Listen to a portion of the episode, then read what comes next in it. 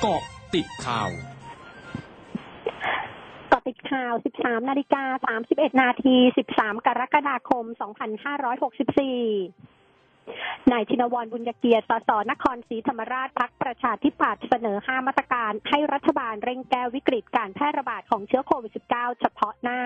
โดยเริ่มจากขอให้นายกรัฐมนตรีมีมาตรการบริหารจัดการการแก้ปัญหาโรคระบาดอย่างเป็นระบบ เป็นเอกภาพและมีประสิทธิภาพ รัฐบาลต้องจัดหาวัคซีนคุณภาพ mRNA ให้ประชาชนฟรีและทั่วถึง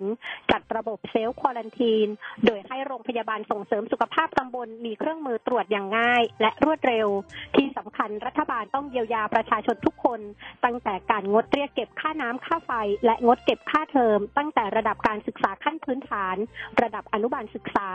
โดยงบประมาณในเรื่องนี้ สามารถใช้เงินจากพรกกู้เงิน5แสนล้านบาท ซึ่งจะทำให้สามารถดำเนินการทันที ศูนย์บริหารสถานการณ์โควิด -19 หรือสอบครายงานสถานการณ์โรคโควิด -19 วันนี้ พบคลัสเตอร์ใหม่ 5 จุดใน 4 จังหวัด ได้แก่โรงงานผลิตภัณฑ์จากโลหะอำเภอเมืองจังหวัดสมุทรสาคร พบผู้ติดเชื้อ 9 ราย โรงงานผลิตอุปกรณ์ล็อกอำเภอเมืองจังหวัดสมุทรสาคร ผู้ติดเชื้อ 8 รายกลางห้างซุปเปอร์มาร์เก็ตอำเภอบางบัวทอง จังหวัดนนทบุรี ผู้ติดเชื้อ 312 ราย โรงงานเฟอร์นิเจอร์อำเภอบ้านบึงจังหวัดชลบุรี ผู้ติดเชื้อ 14 ราย และโรงเรียนสอนศาสนาจังหวัดปัตตานีกระจายไป 3 จังหวัดผู้ติดเชื้อ 29 ราย นายแพทย์สุริยะคูหรัตน์นายแพทย์สาธารณสุขจังหวัดประจวบคีรีขันธ์เผย ขณะนี้มีผู้ป่วยยืนยันติดเชื้อโควิด -19 รายใหม่ 99 รายทำให้มียอดผู้ป่วยสะสม 3,587 ราย รักษาหายแล้ว 2,639 ราย อยู่ระหว่างการรักษา 937 ราย และเสียชีวิตสะสม 11 ราย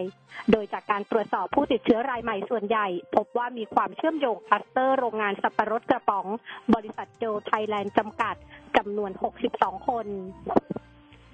สำนักงานสาธารณสุขจังหวัดนครราชสีมารายงานสถานการณ์โรคโควิด -19 วันนี้ พบผู้ติดเชื้อรายใหม่ 147 ราย จำแนกเป็นมาจากพื้นที่เสี่ยง 68 ราย ขอกลับมารักษา 19 ราย สัมผัสผู้ป่วย 56 ราย และอยู่ระหว่างสอบสวนโรค 4 ราย รวมผู้ป่วยสะสมระลอกใหม่ 2,264 ราย รักษาหายแล้ว 1,111 รายกำลังรักษา 1,130 ราย เสียชีวิตสะสม 23 รายสำหรับผลการดำเนินงานโรงพยาบาลสนามจังหวัดนครราชสีมา มีเตียงทั้งหมด 252 เตียง ครองเตียง 127 เตียง เตียงว่าง 125 เตียง ขณะที่คณะกรรมการโรคติดต่อจังหวัดนครราชสีมาได้ให้ประชาชนในพื้นที่ที่มีบริเวณบ้านเพียงพอ จัดเตรียมสถานที่ห้องพัก เพื่อใช้เป็นสถานที่รักษาตัวอยู่ที่บ้าน หรือโฮมไอโซเลชัน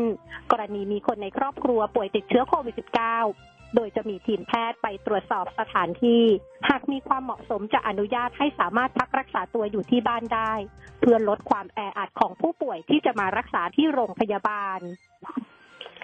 ผู้อำนวยการใหญ่องค์การอนามัยโลกเผยวานนี้จำนวนผู้เสียชีวิตจากเชื้อไวรัสโควิด -19 กลับมาพุ่งสูงอีกครั้ง และสายพันธุ์เดลต้ากำลังมีบทบาทสำคัญในสถานการณ์ระบาดของเชื้อไวรัสโควิด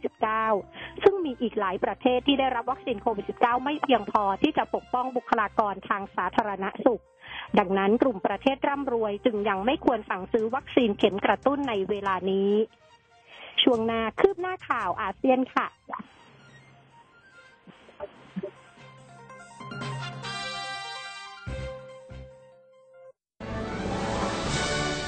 ร้อยจุดห้าคืบหน้าอาเซียน นายไครีจามาลุดดิน รัฐมนตรีประสานงานด้านการสร้างภูมิคุ้มกันของมาเลเซียเผยวันนี้ พบเจ้าหน้าที่ประจำศูนย์ฉีดวัคซีนโควิด -19 ที่เมืองชาอาลัมในรัฐสลังงอติดเชื้อไวรัสโควิด -19 จำนวน 204 คน จากการตรวจคัดกรองครั้งใหญ่ในเจ้าหน้าที่และอาสาสมัครรวมทั้งหมด 453 คน หลังจากพบอาสาสมัครติดเชื้อ 2 คน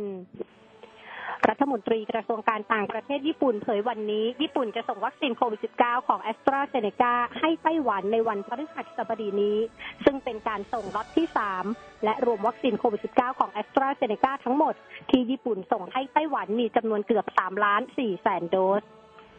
ทางการเมืองซูโจวทางตะวันออกของจีนเผยวันนี้จำนวนผู้เสียชีวิตจากเหตุอาคารโรงแรมขนาดเล็กพังถล่มเพิ่มขึ้นมาอยู่ที่ 8 รายและสูญหาย 9 คน ขณะที่มีผู้ได้รับการช่วยเหลือออกมาจากซากอาคาร 6 คน ส่วนสาเหตุการพังถล่มอยู่ระหว่างการสอบสวน ทั้งหมดคือเกาะติดข่าวในช่วงนี้ภัยรัญญางานสถินรายงานค่ะ